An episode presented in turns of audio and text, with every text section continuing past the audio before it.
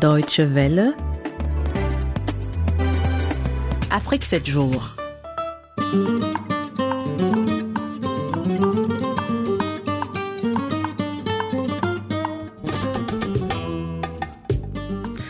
Bonsoir et heureux de vous retrouver à cette nouvelle édition d'Afrique 7 jours, magazine au cours duquel Hugo Flotta-Talon va nous présenter la revue de presse des journaux allemands. Bonsoir Hugo. Bonsoir Eric, bonsoir à toutes et à tous. Alors déjà un avant-goût des principaux thèmes que vous allez développer tout à l'heure. Eh bien, ils n'ont pas été simples à choisir cette semaine parce que la presse a beaucoup parlé de l'Afrique. Nous, on va se concentrer euh, un petit peu sur euh, l'économie, on va parler justice également, et puis on parlera sport et agriculture aussi. Voilà, après la presse, nous allons nous entretenir avec le journaliste et blogueur burundais Teddy Mazina qui était également surpris, hein, comme beaucoup d'autres analystes, par la décision prise jeudi, hein, la décision prise par Pierre Nkurunziza de ne pas briguer de mandat en 2020.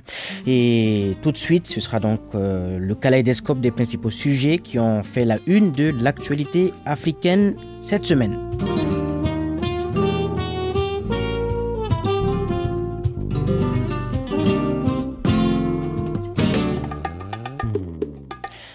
L'actualité africaine reste donc marquée par les déclarations faites jeudi dernier par le président burundais Pierre Nkurunziza qui a créé donc l'événement en annonçant qu'il ne va pas briguer un nouveau mandat en 2020. Une annonce euh, surprenante faite à l'occasion de la cérémonie de promulgation de la nouvelle constitution, cérémonie qui s'est déroulée dans la commune de Bugandana, dans la province de Gitega, située dans le centre du Burundi. Question, quel crédit accorder à cette déclaration. Voici ce que nous a dit hein, jeudi soir Philippe Reintjens, constitutionnaliste et politologue belge. On a entendu exactement les mêmes propos de la part du président rwandais Kagame avant la révision constitutionnelle de 2015. Il a dit qu'il ne serait pas candidat à un nouveau mandat, euh, que quelqu'un qui cherche un troisième mandat en cherche également un quatrième et un cinquième. Je n'exclus pas qu'il y ait au Burundi, dans les deux années qui viennent, qu'il y ait un mouvement spontané de la part de la population burundaise demandant à Nkurunziza d'être candidat en 2020. Philippe Rentiens est aussi le président du centre d'études de la région des Grands Lacs à l'université d'Anvers en Belgique. Et nous allons reparler de cette actualité au Burundi avec notre invité Teddy Mazina. Ce sera dans la rubrique Blogosphère.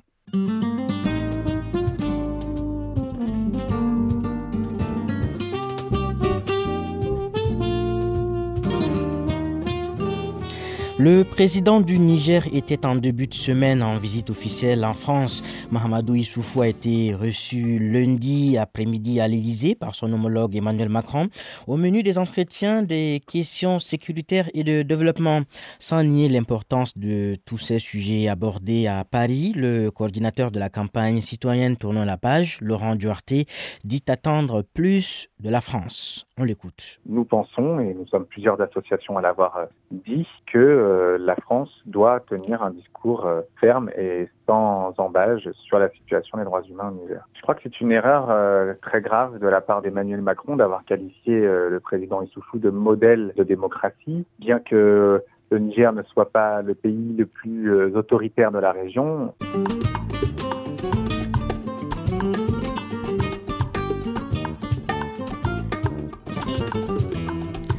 Au Tchad, la grève générale illimitée lancée fin mai par les principales plateformes syndicales se poursuit. Situation qui menace l'organisation des examens de fin d'année prévus d'ici un mois. Réaction dépitée de quelques élèves. Je ne suis plus motivée pour lire mes cours, puisqu'on ne sait pas si les examens auront lieu quand, voire pas. Nous, les élèves de lycée Tatron, c'est il 4 on a formé un groupe d'entraînement et on court derrière aussi les cours de soutien pour aborder certaines matières qu'on n'a pas vues avec les professeurs le gouvernement et les syndicats, il faut qu'ils pensent un peu sur nous, les élèves aussi. Ces propos ont été recueillis à N'Djamena par notre correspondant Blaise Daruston.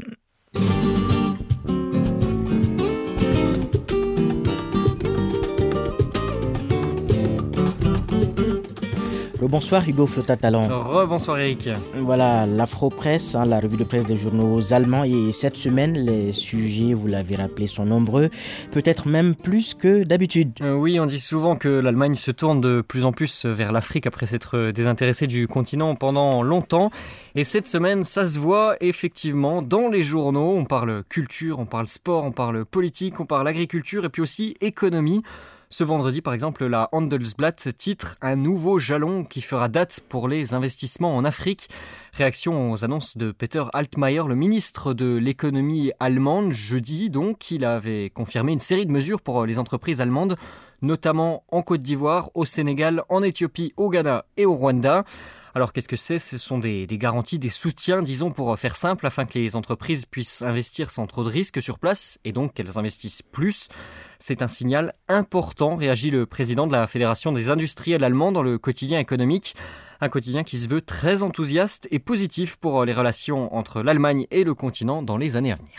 On a aussi beaucoup parlé, Hugo, justice et politique avant l'ajournement du procès de Jacob Zuma vendredi dernier. Oui, ça a été le cas dans la presse écrite, mais aussi à la radio ou à la télévision allemande. On a parlé de ce procès un petit peu partout. Et globalement, on insiste bien sur la corruption de l'ancien président sud-africain.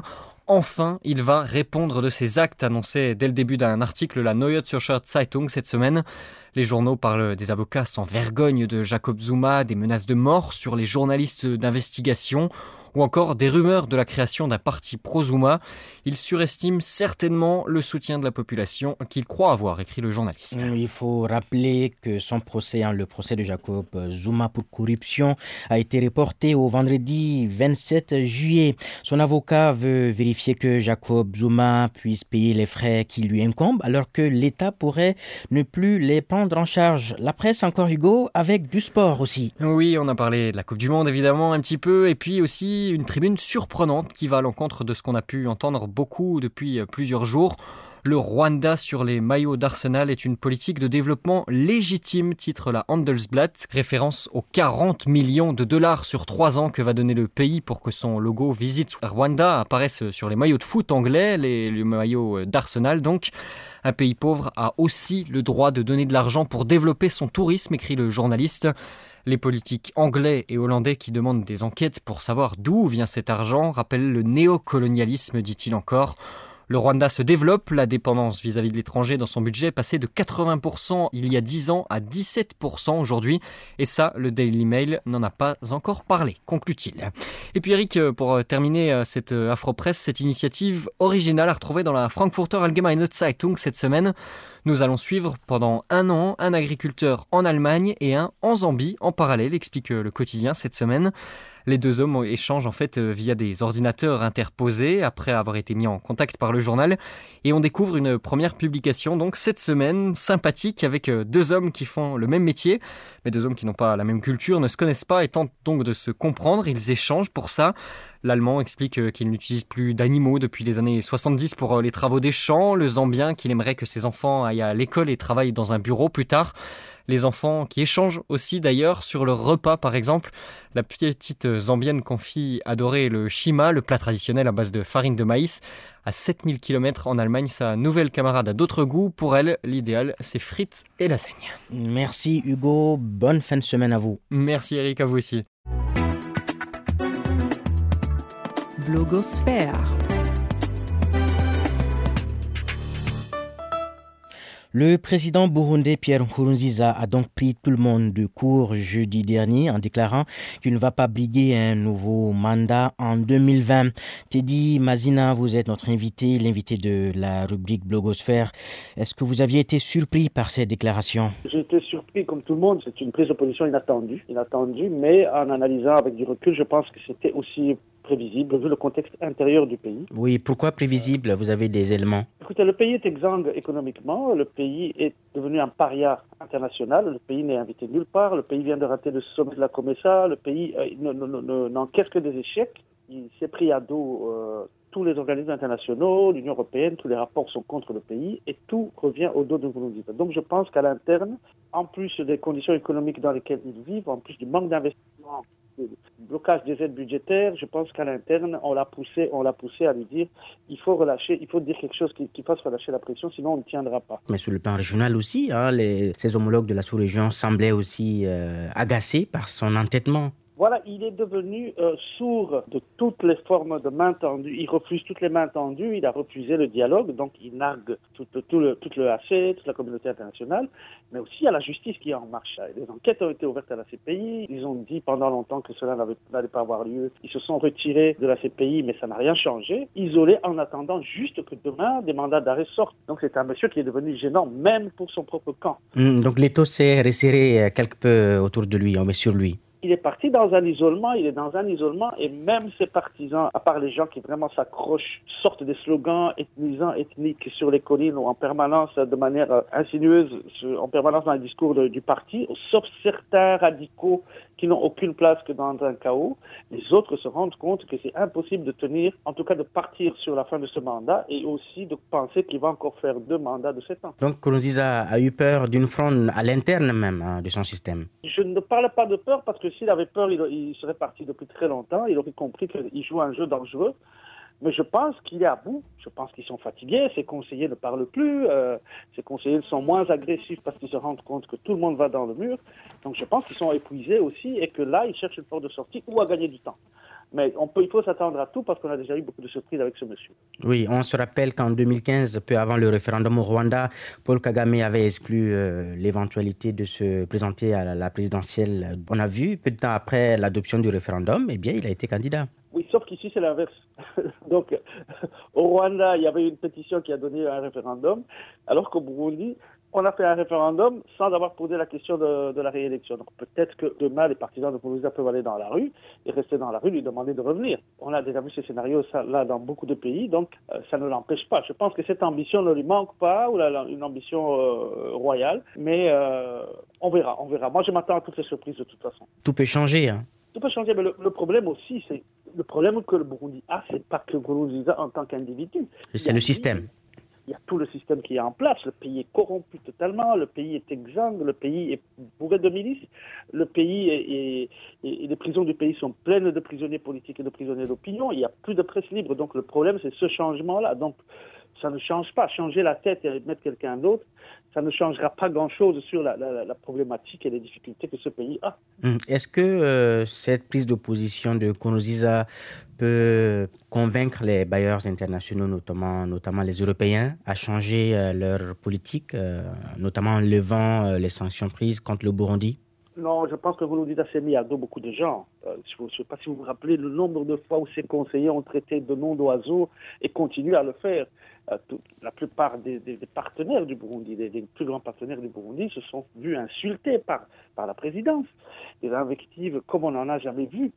Euh, encore, encore hier, on avait un cas, on parle de partenaires, mais on avait un cas avec la BBC où le, le pouvoir s'emporte parce qu'il y a eu une interview. Donc, je ne pense pas qu'un geste comme ça puisse changer grand-chose. On connaît le visage de ce gouvernement, il a déjà montré, c'est pas pour autant que, euh, c'est pas sur une phrase de Gouloudita qui n'a aucune crédibilité que, quelque chose va changer. Mais ça peut peut-être calmer les, ardeurs, non euh, s'est peut-être racheté écoutez, s'il se rachète comme ça et que ça va pour lui, c'est tout ce que je lui souhaite, mais je ne pense pas. Je pense que personne n'est dupe. S'il avait fait ça en 2015 et qu'il disait je ne reviens pas, je pense que ça aurait tout changé. Mais aujourd'hui, je pense qu'il est trop tard pour, euh, pour ce régime. Il faut un changement, il faut un retour aux accords d'Arusha, il faut un respect des, droits humains, il faut une justice qui punisse les gens qui ont massacré les autres. Donc le fait euh, pour vous euh, qu'il ait lâché un peu du lest, même si c'est théorique, eh bien ça ne va pas changer hein, la position des partenaires internationaux la, question de 2020 n'était même pas posée. La question qui était posée, c'est la question de 2015 d'abord. C'est un faux mandat. Donc 2020 était encore une spéculation, donc n'entre pas en jeu. Mais les problèmes qui, étaient posés, qui ont poussé aux sanctions, sont toujours là et c'est les mêmes. Donc 2020, euh, c'était encore une spéculation avec ce référendum. Hum. Mais est-ce que ce n'est pas quand même un début de règlement de la crise politique, puisque Kourouziza a été le, nœud du problème, son mandat controversé est en train d'être consommé. S'il respecte sa parole et qu'il ne se représente pas en 2020, est-ce que ce n'est pas un début de solution? Non, je pense que c'est un début d'efficacité des sanctions et de la lutte de la société civile et de la revendication de droits. Je ne pense pas que ce soit un début de solution parce que le problème est encore très grand. Euh, les questions de justice sont profondes, les questions économiques sont profondes. Il ne faut pas commencer à arriver en se disant que ça va aller. On ne peut pas encore une fois euh, penser qu'un individu, euh, la mise à la retraite d'un individu, ce, dont je doute, peut apporter une solution, faire entrer des réfugiés si les conditions de retour de sécurité économique ne sont pas en place. Hmm, il va falloir peut-être, non, pour l'opposition de, euh, de, se mettre, euh, de se mettre en ordre de bataille pour préparer déjà la, la présidentielle de 2020, parce que si Kourouziza n'est effectivement pas candidat, eh bien, il y aura une place de libre, non, que l'opposition pourrait éventuellement occuper. Dans les conditions actuelles, j'en doute fort. On a vu comment le référendum s'est passé. Euh, l'opposition peut douter. Je pense qu'elle devrait plus se focaliser sur le fait de mettre en place une, élection. Il doit y avoir de vraies élections et des conditions de sécurité pour tout le monde. Parce que tous ces gens qui sont en exil ont quitté le Burundi parce qu'ils risquent, ils risquent la mort s'ils rentrent. Et c'est des, choses concrètes, ce ne sont pas des slogans, mais on l'a déjà vu, il y en a plusieurs qui sont morts, il y en a encore qui meurent aujourd'hui. Hum. Donc il faut une sorte de euh, voilà un nouveau round de dialogue pour euh, revenir sur les bases de l'accord d'Arusha de 2000. Il faut un round de dialogue, il faudrait une transition plus ou moins plus ou moins longue, plus ou moins longue pour remettre en place des institutions crédibles et des gens crédibles et pouvoir juger les auteurs des crimes qui ont été commis pendant ces au moins ces cinq dernières années et les années avant.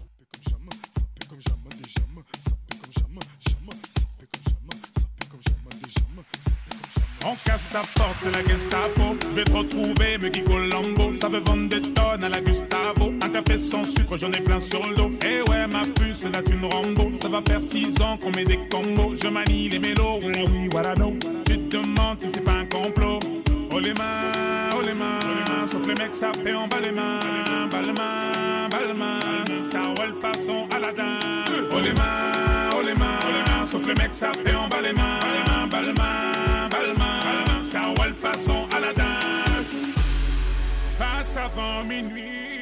Et c'est bientôt la fin du magazine Afrique 7 jours et je vous quitte comme toujours sur un proverbe. Aujourd'hui, ce sera un proverbe burundais, je cite C'est lui qui te vante son courage, accompagne-le au combat. Fin de citation. À la semaine prochaine.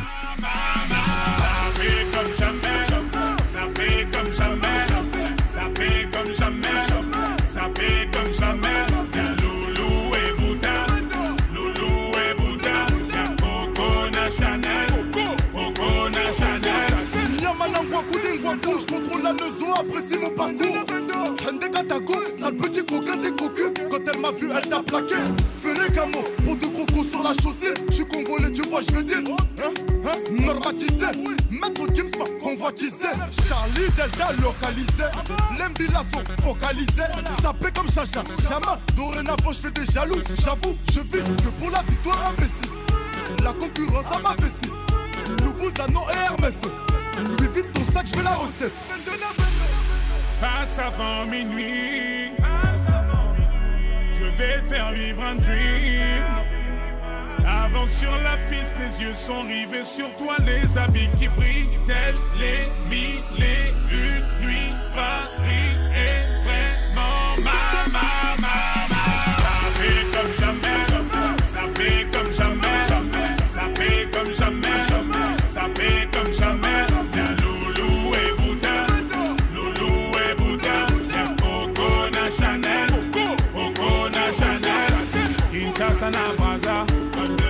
Libreville, Abidjan, Yaoundé na Douala, Bamako na Dakar.